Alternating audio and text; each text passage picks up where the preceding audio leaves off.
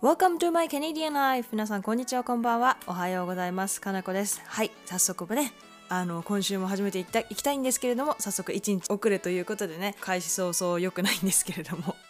すいません。皆様いかがお過ごしでしょうか。今週のライフアップデートから早速ね、入っていきたいと思うんですけれども、今週はですね、ちょっと暗い話になってしまうんですけれども、ツイッターをね、フォローしてくださってる方はちょっと知ってるかどうかわからないんですが、実家のね、愛犬が亡くなってしまいました。はい。12月にね一時帰国していよいよやばいかなっていうのは思っていたんですよ。実は思っていて高齢ですし、母がねメインで面倒を見てもらってるんですけど、今はそれもすごく大変なので、家族とね話し合って決断をしなければならないかなという思いはあったんですね。ですけれども、先週ですね、母から連絡があって私が帰るまで持たないかもしれないともう衝撃を受けつつも見せてもらったんですけれども、やはりかなり弱っていて、そうですね、亡くなった原因っていうのは多分老衰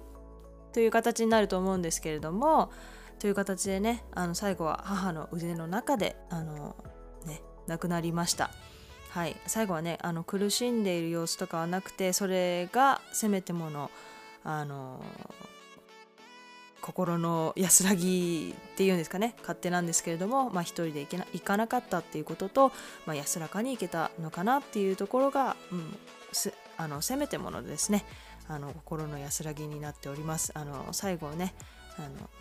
会うことができなかった2年前から最後に会ったのがもう2年前以上なので、2019年の6月ですね、最後に帰ったのがそれぐらいなので、その時にはまだね元気にしていたんですけれども、去年から認知症が始まって、ワンちゃんの言う永遠に回り続けるやつですね、永遠サークルというのが始まりまして、高齢、年も年なんでね、あと1ヶ月ちょいで18歳ですか。大往生といえば大往生ですよね。なのでむしろ悲しむというよりは、喜んではダメですけれども、彼女の人生を称える、生きてこんなに長く生きてくれてありがとうと、むしろね感謝をしなければならないのかなと思うんですけれども、いや本当にねいいワンちゃんだったんですよ。多分ねペットを飼っている皆さんが本当共感してくださると思うんですけどね、ペットを飼わない人、飼ってない人も、私はねペットを飼ったことある人が飼わないっていう決心をしている理由がなんとなく分かりましたね。本当にペットって一緒に長く住んでると家族になるんですよね。人種、人間と動物ではあるんですけれども、その壁を越えて本当に家族になってくれるというところでね、本当に失うっていうのはすごく辛いですね。家族を一人失うのと同じぐらい辛いと思います。私もね彼女が4歳とかの時にもカナダに来てしまったんですけれども、それでもすごく本当にそうですね、すごい言葉にならないぐらい辛かったので、家族のことを思うと本当に胸が締め付けられるというか、私のねわがままで飼ってもらったワンちゃんなんですね。なのにね面倒も見れず遠くにいて、連れてこようかなって思った頃にはもう老犬だったので、実家にお願いするっていう、何も言わずともそんな風になってしまって、最後はね本当母がかかりっきりで、弟が親友として一緒に寝たりとかしてくれていて、本当にね家族に頼りきりになってしまったんですけれども、本当にね可愛いワンちゃんで、すごくいい思い出をいっぱいいただきました。なんでねもしペットを飼っている皆さんとか、これから飼うっていう方はね、もうできるだけ悔いのないようにね一緒に遊んであげたりとかしてあげてください。やっぱりね一番悲しいのが、どうしても私たちが見送る側になってしまうことなんですよね。やはりね寿命の差があるので、どうしてもどうあがいても私たちがね見送る側になりますので、その時を覚悟して楽しい思い出をねいっぱい作っていただけたらなと思います。はい、すいません。ちょっとね今週はちょっと暗い内容なんですけれども、でも彼女の人生を称えて話したかったので、とってもね本当にいい子でいい犬生を過ごしてくれたら私はね個人的にいい犬生を過ごしてくれたんじゃないかなと思います。もう母もすごく面倒を見てくれて、で弟もよく一緒に遊んでくれていて、で父もね、まあ、たまにちょっかいを出したりとか、犬嫌いの父が彼女にはね大丈夫になったぐらい本当にいい子だったので、彼女に本当に感謝ですね。感謝しかないです。で最後もね静かに眠るように母の腕の中でね言ってくれて、本当にね言ってくれてっていう表現はちょっと違うかもしれないんですけれども、最後の最後まで本当に頑張って生きようとしてくれてました。なのでね本当に一生忘れません。そして今私猫ちゃんを保護しちゃったんですけども、保護してね家にいるんですけど、カナダの家に、まあそうですね母の言う通りちょっとペットとして飼うのは今後新しいペットをね受け入れるっていうのはこの辛さを考えるとちょっとできないかなと思うんですけれども、将来的にもしもリタイアして、もしも心に余裕ができたら犬猫ちゃんのね保護活動をして恩返しをしたいっていうふうに思うようになりましたね。個人的にペットとして飼うっていうことはちょっとできないかもしれないんですけども、まあ時間がある時だから、まあリタイアした後じゃなくても今後ね保護活動とかそういう形で他の猫ちゃんワンちゃんを助けることができたらなと思っています。それぐらいね本当に変えてくれました、私の実家の愛犬は。だから彼女のがには恩しか感じていないので、彼女に少しでも恩返しできるようにそういう形でね今後は恩を返せればなと思っています。はい、ということでねこのライフアップというはこんぐらいにしたいと思うんですけれども、今回はですねリクエスト回、まあリクエストをいただいたわけではないんですけれどもメールをいただきまして、でとってもいい内容だなと思いましたので前々回かなんかの深掘りじゃないですけどをちょっとしたいなと思いまして、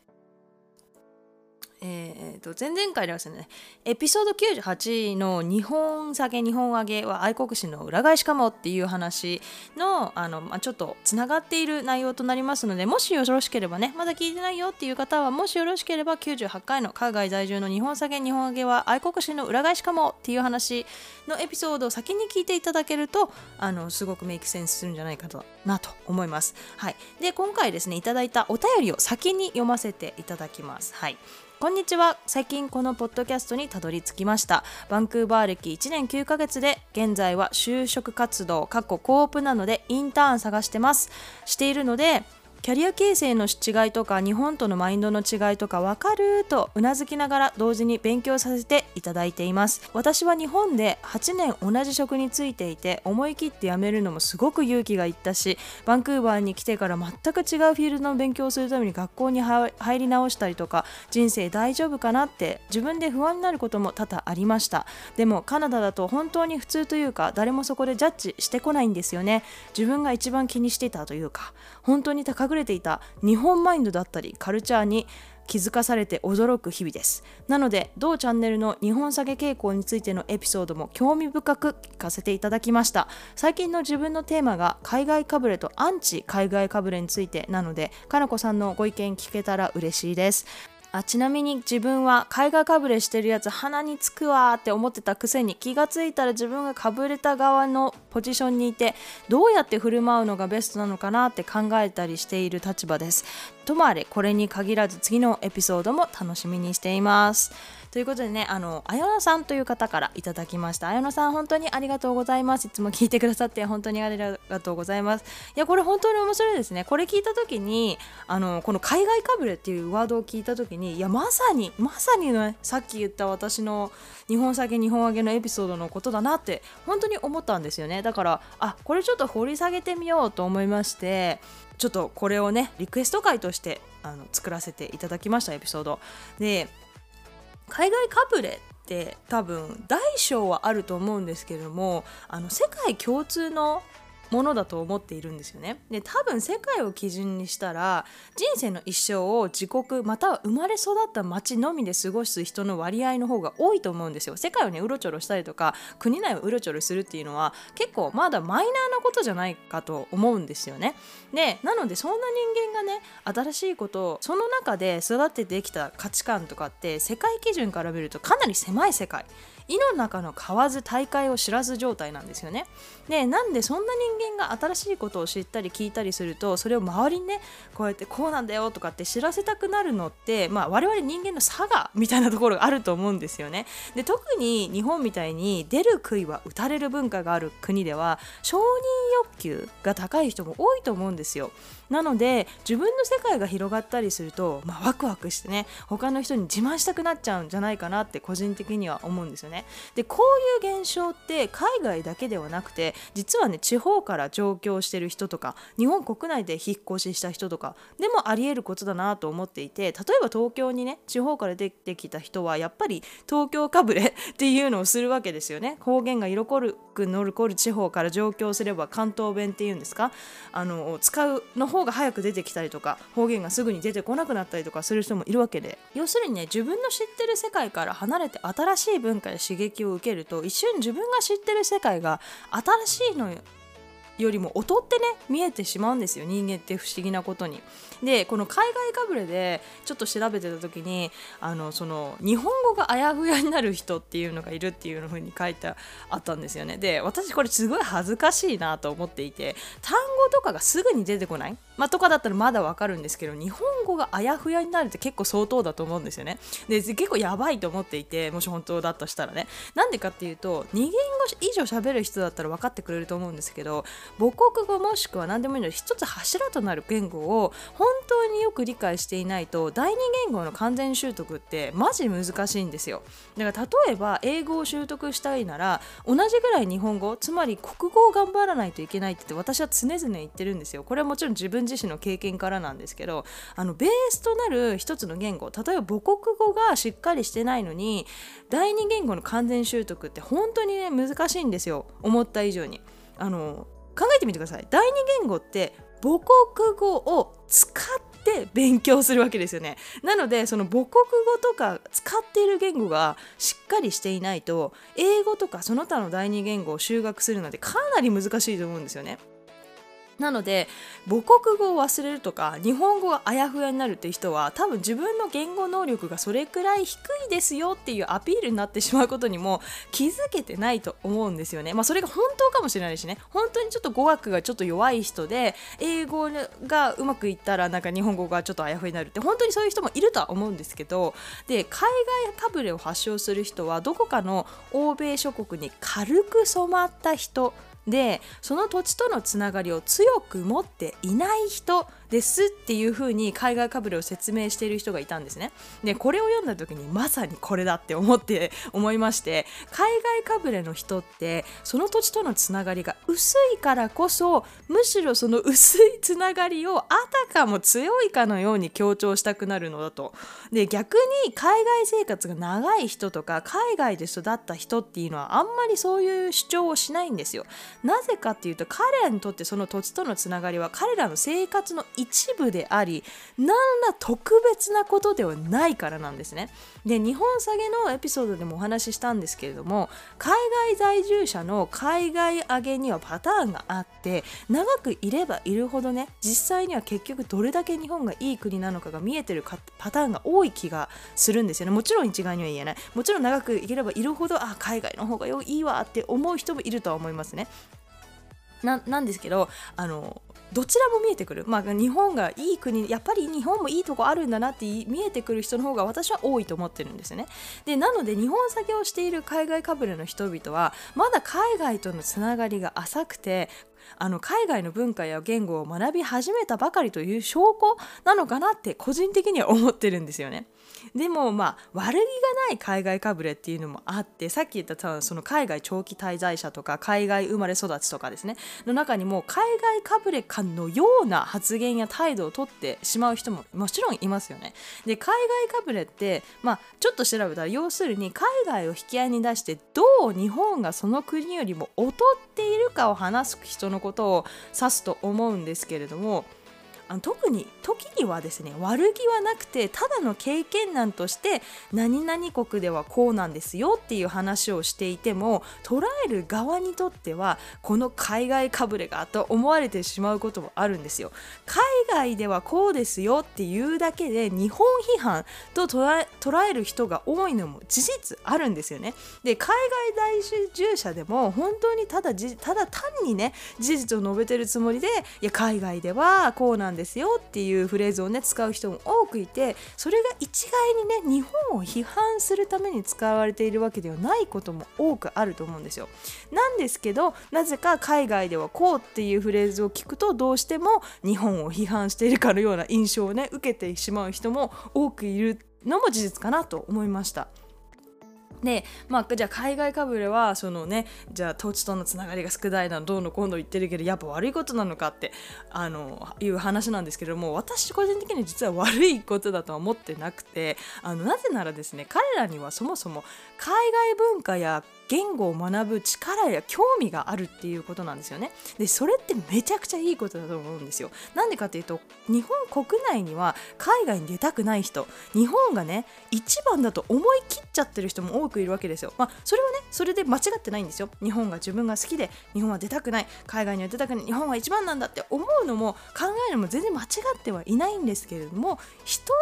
歩ね外に出て外から日本を見て、その世界をちょっと味わった上で世界の中の日本の立ち位置とかを知るという意味では、海外の文化や言葉を学ぶのは日本文化を再認識するっていう意味では本当にねいいことですし、いい意味でその日本のいいところとまた悪いところをね再確認できるチャンスだと思うんですよ。だから海外かぶれしてしまう人っていうのは逆に言えばとてもオープンマインドで新しいことを吸収するのに抵抗がない人って言えるんですよね。で、それって日本人らしからぬっていうところがあって、日本人ってやっぱその団体意識っていうのがめちゃくちゃ強いんですよ。で、出る杭は打たれるみたいな。だからそういう人に慣れてないからこそ、ちょっと海外かぶれの人に対してちょっと嫌悪感を抱いてしまう人っていうのが多いと思うんですよね。だけど実はそれだけでも才能だと思っていて、環境の変化や新しいことに対する耐性がない人って実は結構特に日本人では少ないと思うんですよ。普通の人、特に日本人は国民性からなのか分かんないんですけど、変化とかチャレンジを嫌う傾向にあるような気がするんですよね。もちろんあくまでもそれは日本と世界を比べた時、他の国の国民性の傾向を比べたらの話なんですけども、海外かぶれで他人に不快感を与えてしまうのはね少し迷惑かもしれないんですけども、私はね迷惑にならない程度であれば大いにね海外かぶれて私はいいと思うんですよ。で、何よりもなんですけども、かぶれ期っていうのは遅かれ早かれ終わりが来ます。で、短くても長くても海外に出てかぶれる人って絶対にいますし、かくいうね私も絶対にかぶれてました。超かぶれてました。で、多分ですけど誰もが通る道なんですよ。でもかぶれることができるっていうのも一種の才能かなっていうふうにも思うんですよね。だから思いっきり海外の文化や言語にどっぷり浸かれる勇気と努力をしてるじゃないですか。なので、かぶれてる人がいたらね、今そういう時期なんだなっていう風な生温かい目でね見てあげてください。そのうちねその時期を終えますので、はい。で、短期海外留学とか旅行とかでかぶれてる人はちょっといつその時期がね過ぎるのかわからないんですけれども、旅行に行けば行くほど、留学に行けば行くほど海外かぶれってなくなってくると思うんですよ、大体。で、自分がかぶれてたなっていう自覚もそのうちします。で、私もね今は本当にその当時かぶれてたなって思ってるぐらい自覚がありますので、ですけど、今はやっぱり日本が一番だなと思うし、冷静にカナダと日本のね両方のいいところと悪いところを見れるようになったので、一方だけを誇張して褒めたり悪く言ったりすることは本当になくなりました。カナダにももちろんいいところはいっぱいありますし、日本の方が逆に優れてるところもねたくさんあります。で、私個人的にはむしろやっぱり日本の方がいいな、日本人で日本で育ってるっていうのを理由バイアスがあるとは思うんですけれども、やっぱり日本の方がいいなっていうところがね正直って多くあります。で、ですけれども、例えば自分の中で大事なものを取ると、カナダでも過ごしやすいし、カナダで過ごすことに文句はないんですけれども、日本でもいいな、住んでもって思ってるのが正直なところなんですね。で、海外に出て一番に思ったのは、結果ね、完璧な国なんて存在しないっていうことなんですね。だから個人で何が一番大事なのか。例えばその人にとっては仕事環境が一番大事、いやアフターファイブが一番大事、家族が一番大事とかいろいろあると思うんですよね。だからその人にとってその一番大事なものがどれだけ大事にして過ごせるかっていう国がそれぞれね、需要と供給で違うと思うんですよ。だから日本に生まれたから日本にしか住めないっていうことは今の世の中ないわけなんですよね。本当にありがたいことに。だから自分が何を一番重きに置いて人生を過ごしたいのかっていうのを考えて、でその後ね、国を選ぶっていう風にすることもできると思うんですよね。だからいろんな国に行ってみたりとか、いろんな国に短期で住んでみたりとかして、僕はもしかしたらこの国が合ってるかもしれないとかって思ったりするかもしれないんですよね。そんな風にね、選択肢っていうのがこの世の中にはね、今の現代っていうありがたいこと、グローバル社会ですのでありますので、言語なんてね、住めば都、住めば覚えてしまうんですよ、本人の多少の努力で。だって皆さんね、日本語って世界の中で比べてもすっごい難しい言語なんですよ。その言語をね、使いこなせてる時点でもうかなりすごいと思いますので、本当にね、勇気を出してね、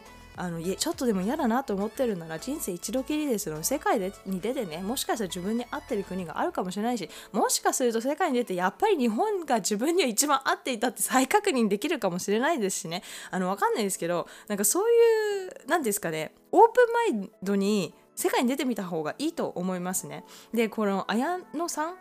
今回ね、お便り書いてくださった綾野さんだってね、8年同じ職に就いていて、その職を辞めるのにものすごく勇気がいったしって書いてらっしゃるんですけれども、ものすごい勇気だと思いますよ。本当にすごいと思います。私、新卒でカナダで現地就職してから、まだ8年、そうだ、同じぐらいですね。ちょうど7年ぐらい経ったのかな。7年経ったんですけど、もう職に2回変えてますね。だから3職目なんですよ、今が。だから本当にね、8年同じ職に就くっていうことも想像できないし、その8年同じ職に就いたところが辞めるっていう想像も全くつかないんですね。で、それでね、海外に行って、で、ましてや、全く違うフィールドの勉強するために学校に入り直してとか、本当にすごい勇気だと思うし、本当にね、すごいですよ。だから綾菜さん、もしね、もし自分かぶれてるって最後にねちょっとおっしゃってたんですけど、気づいたらね、自分がかぶれた側のポジションにいてっていう風におっしゃってるんですけど、自覚してる時点で偉いですし、かぶれていいぐらいのことをしてますよね。日本にいて同世代の方で、ね、綾野さんと同じことができる人が何人いるかって言ったら何人もいないと思うんですよ。数えるぐらいしかない。で、やってる人とやりたい人っていうのはまた違うことですよね。だからやりたいと思ってる人は多分めっちゃいると思うんですよ。例えば今の仕事を辞めて転職したいとか、海外に行ってみたいとか、他のことを勉強してみたいとか、そういうことを思ってる人はいても、実際に行動に移せる人間っていうのはね、まずごくわずかなんですよ。起業って一番何が大変かって皆さん言う時に、行動に移すことっていうのが一番難しいんですよ。やってしまえば後の祭りじゃないんですけど、やってしまえばもうやらなきゃいけないので、もうその後は簡単なんですよ。だけど最初の一歩が一番難しいんですよね。私のこのポッドキャストもそうですし、ブログもそうですし、最初の一歩が一番難しかったです。あとはもう続けるだけなので、続けるのもめちゃくちゃ難しいんですけども、最初の一歩に比べたらね、もう全然簡単ですよ。なのでね、綾野さんかぶれていいと思いますよ。私個人的にはもうどうぞかぶれて、みんなにこれぐらいね、私は楽しんでるんだよ、これぐらい他の文化ってすごいいいんだよっていうのをちょっと嫌な伝え方になってしまうのかわからないですけど、のふうに周りに伝えてあげるっていうのはいいことだと思うんですよね。で、かぶれた人を見て嫌な気持ちになる人ってどこかしら心の中でいいなって思ってるから嫌だなっていう感情が生まれると思うんですよね。って私は思うんですよ。多分日本人独特のその考え方だと思うんですけど、あの人いいな、あ海外行けたんだいいな、あなんか日本語あやふやとか言ってるけどでもその分確かに単語を知ってるなとか、どっかしら少しねいいなって思ってる気持ちがあるからこそ、何かぶれてんだよって思ってると思うんですよね。私は自分たちが知らない世界を知ってるわけじゃないですか。薄かろう、そのねその人の知識が浅かろうが深かろうが、なのでアピっていいんじゃないですかね。ただちょっと自覚があって、あちょっと嫌な気持ちにさせてるなと思ったらそこら辺をちょっとコントロールしていただいて、じゃなければね全然いいと思います。例えばそれでね海外かぶれして離れていくような友達だったら、それまでの友達って思って割り切っちゃっていいし、こっちでね新しい友達いっぱい作ってねそこはバランス取ればいいんじゃないかなと思うんですよね。人間って変わりますからね。海外かぶれって日本の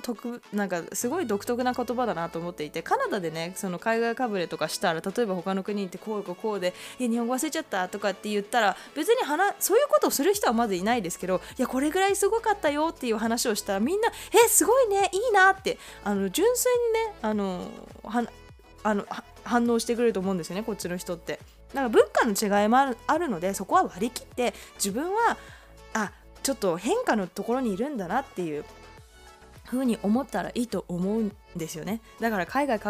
かぶれしてるな、海外かぶれしてるなという友達がね周りにいたら、今そういう時期なのねって生温かい目で見守っていただいて、でそれでもちょっと嫌だなと思ったら、そのことはちょっと考え方が違ってきちゃったんだなっていう風に思っていただければいいかなと私は思います。はい、個人的にはねそんな感じなんですけれども、いかがでしたでしょうか。今週はねこれぐらいにしたいと思います。こんな風にですねリクエストやお便りなどを参考にしてねエピソードを作ることも多々ございますので、こんなこと話してほしいとか、こういう質問があるとかね、そういうのがあればぜひぜひお便りお待ちしております。概要欄にですねお便りフォーム、 E メールアドレス、 Twitter などなど全て載せてありますので、好きな方法でねお便りなど送っていただければなと思います。はい、もしではですね Apple Podcast で聞いてくださっている皆さんは星5つつけてくださると本当に励みになります。では今週もご清聴本当にありがとうございました。 Thank you all so much for listening. I hope you have a wonderful week and see you all on my next podcast. Thank you very much.